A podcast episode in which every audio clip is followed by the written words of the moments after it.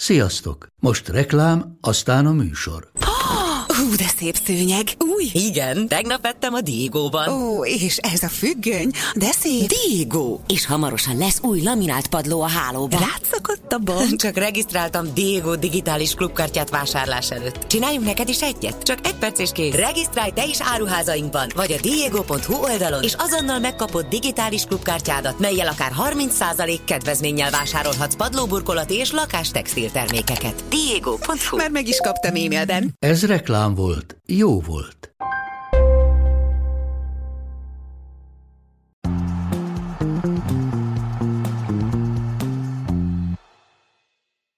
És ismét itt a bajnokok rizsája, Chelsea, Real Madrid és Napoli Milán visszavágókkal a bajnokok ligája negyed döntőiben. Annyit elárulhatunk előjáróban, hogy a Real Madrid kettős győzelemmel, 2-2 0 győzelemmel jutott a legjobb négy közé, a Napoli-Milán mérkőzés pedig 1-1-es végeredménnyel zárult, de a Milán összesítésben 2-1-jel győzte le a Serie A listavezetőjét. Kezdjünk akkor a Chelsea Real Madriddal, amelyet két Rodrigo góllal nyert meg a madridi csapat. Az 58. és a 80. percben szerezte a brazil játékos azt a két gólt, ami még biztosabbá tette a Real Madrid győzelmét, de hogyha valaki itt az első perctől kezdve figyelte a mérkőzést, akkor azért nem volt annyira nyilvánvaló és annyira egyértelmű a Real Madrid fölénye, mint amit az eredmény mutat így utóbb. Hát a pályán nem volt akkor a fölény, és ezt e, nyilvánvalóan Lampard húzása miatt mondhatjuk, mert hogy ezúttal egyetlen egy csatárral havertz állt föl a Chelsea, és nem csak Kanté volt ott a középpályán, hanem Geleger is meglepetésre a kezdőben találta magát, úgyhogy még egyet fordított azon a kezdőcsapaton, ami, ami ugye még nem is olyan régen három csatára állt föl gyakorlatilag. Volt olyan, hogy Mudrik, Joao Félix és Havertz is ott volt a pályán, hát most már messze nincs szó erről. És az, hogy négy belső középpályása volt tulajdonképpen Lampardnak, azáltal kontrollt valamelyest nyert a Chelsea, viszont egy belső középpályás nem fogja neked befejezni az akciókat, és inkább olyan lehetőségei voltak a Chelsea-nek, amik hullámban érkező játékosok előtt adottak. Hát én a kettő ilyenje is volt a meccsen. A 11. percben ugye elég csúnyán mellélőtt, és aztán az 53-ban belelőtte a védőbe a labdát, és ekkor merülhet fel az emberben, hogy, hogy túl nagy kockázat volt-e a, a csatárokat feladni, de szerintem nem, tehát alapvetően az, hogy, az, hogy most teljesen más volt a meccsképe, mint a Bernabeu-ban, az már Lampardot dicséri, de, de annyira a mélyben voltak ezek a játékosok mentálisan, hogy, hogy egész egyszerűen nem, ez, ez a Chelsea ez nem juthatott tovább, úgy tűnik. Igen, a kettő Kantézicser között ott volt azért kukurájának a helyzete az első félidő hajrájában. Szóval meg volt a Chelsea-nek azért az a néhány esélye, amivel fordulhatott volna ez a párharc talán másképp, vagy legalábbis a játék képe az alakulhatott volna másképp. Ugye nem mondtam, de hát nyilván mindenki felismerte Bognár Doma csengő bongó hangját, vele beszéljük ma ki ezt a két mérkőzést. Szóval itt azért nem is azt mondom, hogy feltétlenül a párharc és a végkimenetel alakulhatott volna másként, de az, hogy mondjuk ezt ennyire simán hozza le a Bayern München látszólag, meg aztán a végén, az azért kétséges lehetett volna, hogyha ott tényleg a 11. percben az a kantézitszer az, az másként alakul.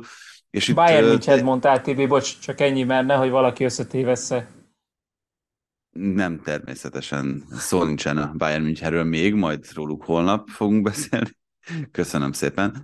Szóval csak ennyi, hogy, hogy nem volt tényleg ennyire egyértelmű a dolog, ott nyilván a 11. percben alakulhatott volna ez másként, és amit te is felírtál, ez külön érdekes volt, hogy azért itt nagyon sok volt a visszatérő a Stanford Bridge-en, Jáncsalotti, Courtois, Rüdiger és Azár is, és külön érdekes volt, hogy nekem volt lehetőségem ebben a bajnokok ligája szezonban kétszer is a Stanford Bridge-en vizitálni, mind a kettő egy győztes meccs volt a Chelsea számára, mind a kettő ünnepi hangulatban telt, de itt a második Rodrigo gól után, amilyen tüntetőleg elindultak haza a szurkolók, az szerintem nem annak szólt, hogy egyébként a Stanford Bridge-ről valóban egy kicsit nehéz kijutni itt a szűk terek, meg a, a közlekedési helyzet miatt, hanem az tényleg egy, egy gyakorlatilag véleménynyilvánítás volt a, a drukkerektől arra, amit főleg ott a második gólnál a Real Madrid csinált. De már az első is nagyon kiszolgáltatott helyzet volt a Chelsea szempontjából. Aztán a rendező jó érzékkel pont a második gól előtt mutatta Bólit, és aztán rögtön a második gól után is, és ilyen teljesen kifejezéstelen arccal ült.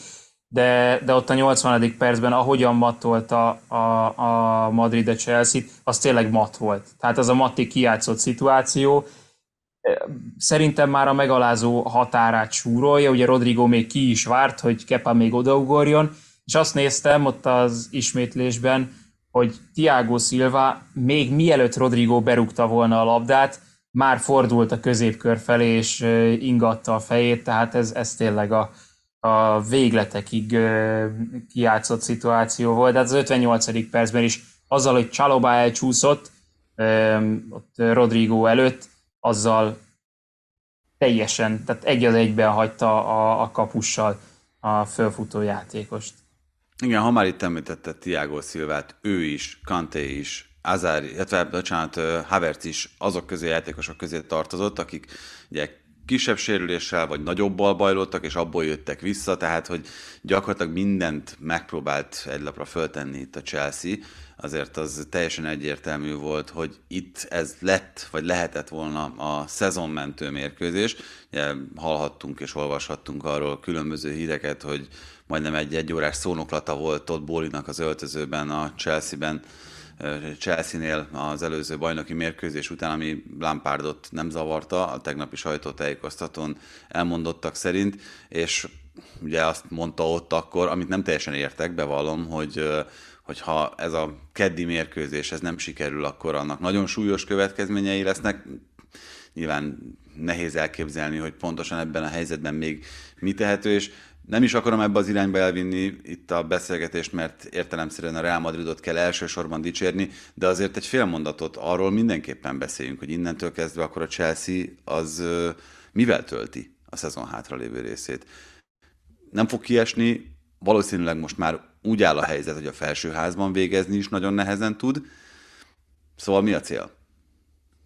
Hát idézek egy klasszikust, beszélgetnek és kártyáznak majd az edzésen, hogy jobban hogy jobban megismerjék egymást. Tényleg nincsen, nincsen más, amit tehetnének, mert uh, ugye az edzővel nem tudják egymást megismerni, mert nincsen edző. Hogy a vezetőség mit fog csinálni, azt ugye tudjuk, de hogy a játékosok, ők szinte erősen gondolkodnak azon, hogy jó helyen vannak-e, és tényleg várnak, várnak, várnak, mert innentől minél hamarabb meg kell találni az új edzőt, és előre felé tekinteni nyilván. Viszont a Real Madrid azért egészen fantasztikus, amit csinál. Gyakorlatilag ez egy dinasztia, amiről beszélünk most már hosszú-hosszú évek óta, és tényleg itt ugye a következő kazinci esének az egyik témája lesz a DNS vagy a gén, hogy azokban mi van megírva, de a Real Madrid esetében valóban arról van szó, és arról lehet beszélni, hogy ezek a játékosok ezek erre rendeltettek, hogy ilyen nagy mérkőzéseken ennyire nyugodtan, ennyire magabiztosan és higgadtan hozzák azt, amit hozniuk kell. És ráadásul most bátor kezdővel tette mindezt Ancelotti, tehát amikor ilyen formában van Rodrigo, és az elmúlt meccseken, amikor betette őt a jobb oldalra, akkor így teljesített, nem tehette meg azt, hogy Valverde legyen a jobb szélen, és mondjuk Modric és Kroos mellé még oda tegye Chouamenit a középpálya tengelyébe. Úgyhogy ilyen bátran is ö, meg tudta mutatni azt a Real Madrid, hogyha hagynak neki, majd Rodrigónak, Viniciusnak, Benzemának helyet időt, akkor, akkor ebből lesznek Real Madrid gólok biztosan. Az a kérdés, hogy az ellenfél betalál-e. Itt láttam arról mindenféle statisztikákat, hogy Modric hány éve mindig ott van a legjobb négy, legjobb nyolc között, de a legdurvább számomra az, hogy a Real Madrid az elmúlt 13 kiírásból 11-szer ott volt a BL elődöntőben. Miközben a másik meccsen a Milán ugye 16 év után tér vissza az elődöntőbe. 16 év után, ugye 2007-ben, amikor bajnokok ligája győztes lett a Liverpool elleni döntővel, a Milán, és most valóban szintén ott van az elődöntőben. Zsiru a 43. percben szerezte a gólt, miután egyébként kihagyott egy 11-est és egy zicsert is, és Oszimen a 92. percben, ezt fontos itt leszögezni az elején, hogy valóban az utolsó pillanatban csillant meg még itt a Napoli számára az esély.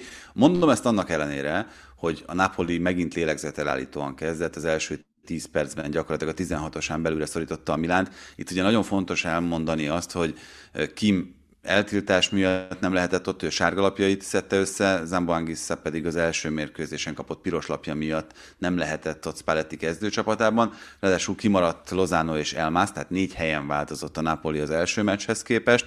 A védelembe Juan Jesus került be, a középpályára Endombelé, illetve hát Osimen a legfontosabb változás, őt össze tudták toldozni, és végigjátszotta az egész mérkőzést, ami azért lágyék húzódással egy elég érdekes, meg egy eléggé megkérdőjelezhető dolog. Én folyamatosan azt vártam, vagy azt néztem, hogy ő vajon mikor fogy el, de nem tűnt úgy egyébként, hogy fizikailag rossz állapotban lenne.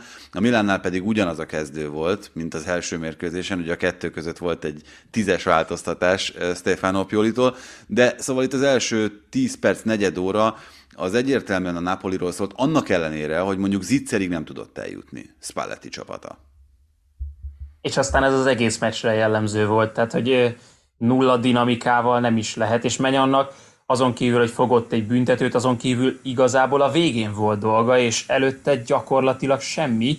23 lövése volt a Napolinak, és a 23-ból négyszer sikerült eltalálniuk a kaput, ami egyáltalán nem sok, de ott az első negyed óra megint ugyanaz volt, és már ott volt a levegőben, hogyha egyszer elfut a Milánokból, biztos, hogy már is ezért valami, valami lesz, és hát lett is, Mário Rui okosan megrúgta Leáót, hogy aztán legyen belőle egy büntető, amit Zsiru még kihagyott. Igen, ott az egy nagyon szerencsétlen helyzet volt szerintem, mert ugye rálépett Leao lábára Mário Rui, és az okozta végül azt, hogy ez be kellett fújni ezt a büntetőt. És valóban ugye Zsirú 28-11-esében 27-et berúgott eddig pályafutása során, most már 29 per, vagy 27 per 29 ez a mérleg, és ami egészen döbbenetes, én ezt elkezdtem utána nézegetni, hogy valóban jó, amit kiírtak a Twitteren, 2005 óta bajnokok ligája környezetben, teljesen mindegy, hogy mérkőzésen vagy büntetőpárbajban, nem volt hibázott büntetője a Milánnak, akkor Shevchenko ugye a Liverpool ellen viszonylag emlékezetes módon hagyta ki. Most Zsiru azóta először rontott 11-est, és hát nem akarok utána... tróger lenni, de ez nem azért van, mert olyan jól rúgja a Milán a büntetőket, hanem mert olyan keveset volt a BL-ben. Jó, van ebben is némi igazság de ami még itt hozzátartozik, és nagyon fontos eseménye volt a meccsnek, említettük az eltiltásokat, említettük azt, hogy Osimen ki tudja, hogy pontosan milyen állapotban volt, akár mentálisan, akár fizikailag, és akkor emellé jött még a 34. percben Mário Rui és Politano sérülése, Lozano, illetve Oliveira, hogy Oliveira jött be, Olivera szerintem egyébként nincsen rossz formában, meg Lozano is az első meccsen ott volt a kezdőcsapatban, de hát azért ez mégis, hogyha összeadjuk ezeket a változtatásokat és a kényszerű cseréket, akkor ez borzasztó sok már Spallettinek.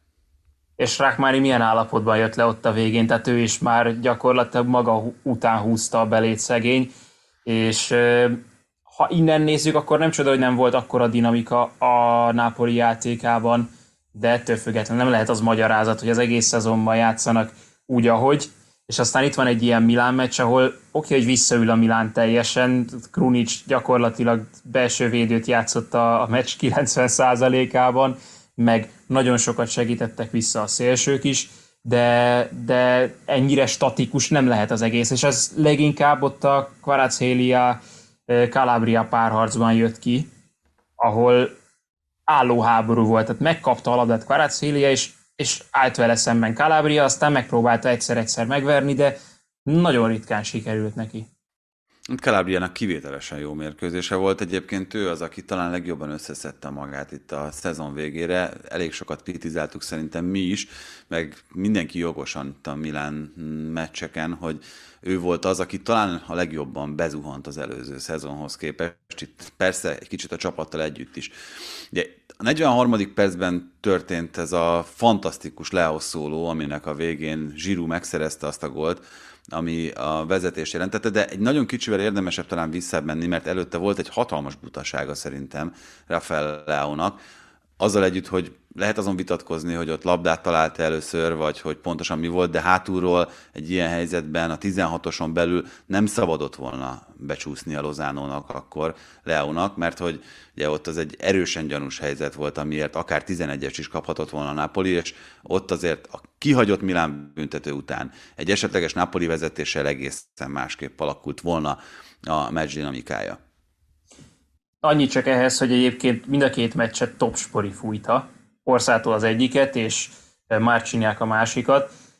Orszátó is jól fújt, de neki talán nem volt annyira nehéz dolga, azért Márcsinyák nem csoda, hogy rábízták ezt a meccset, mert ugye Kovács Istvánnál voltak kérdések, és, és kevésbé erélyes ítéletek az első meccsen. Márcsinyák tényleg iszonyatosan jól fújta ezt a meccset, és ezt a szitut is föl lehet akár róni neki, hogy miért nem vette észre, hogy miért nem fújta be elsőre tizinek, de én ezt is inkább a varhoz írnám föl, a, hogy, nem, hogy nem szólt neki a videóbíró, illetve azt is, hogy Zsiru 11-esénél nem szólt neki, hogy beléptek a nápoli játékosai, mert lehet, hogy ez a szabálykönyv szerint ugye úgy van, hogy, hogy hibásak voltak az ítéletek, de hogy ez, ez igazából a, a videóbírói volt.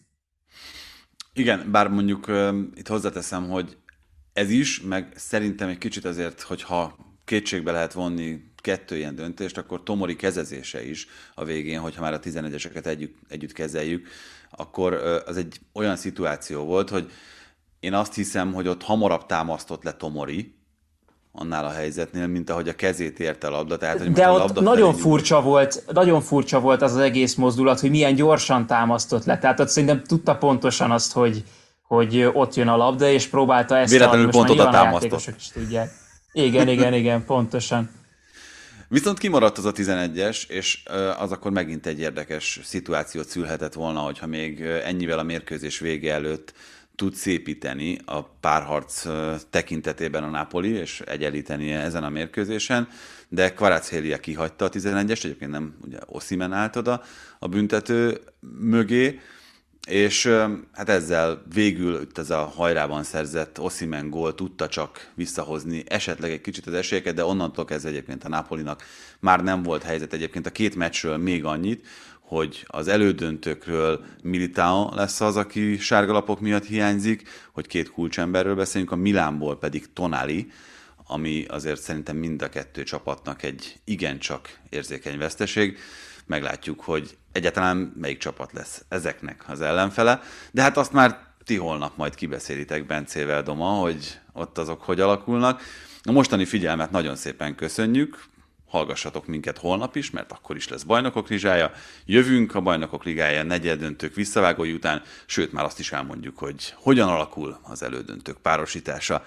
Szép éjszakát, vagy kellemes éjszakát, és szép napot azoknak, akik holnap vagy másnap reggel hallgatják. Sziasztok!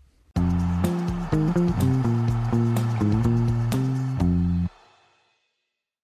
más podcastekre is kíváncsi vagy, hallgassd meg a Béton műsor ajánlóját. El tudod képzelni, hogy a podcastet, amit éppen most hallgattál, fél év múlva már a mesterséges intelligencia generálja? Mi sem. De ha érdekel, eljött már a gépek lázadása. Hallgass bele az Embertelen podcastbe. Orsós Lajos vagyok, a műsor házigazdája. Egyelőre még élőben. Egyelőre. Fedezzük fel együtt, hogyan ismerkedik, randizik, mesél és vitatkozik Betty és Péter, két teljesen mesterséges intelligencia. Lajos, a podcast címét mond még egyszer, Léci. Oké. Okay. Embertelen podcast. Ez a műsor a Béton közösség tagja.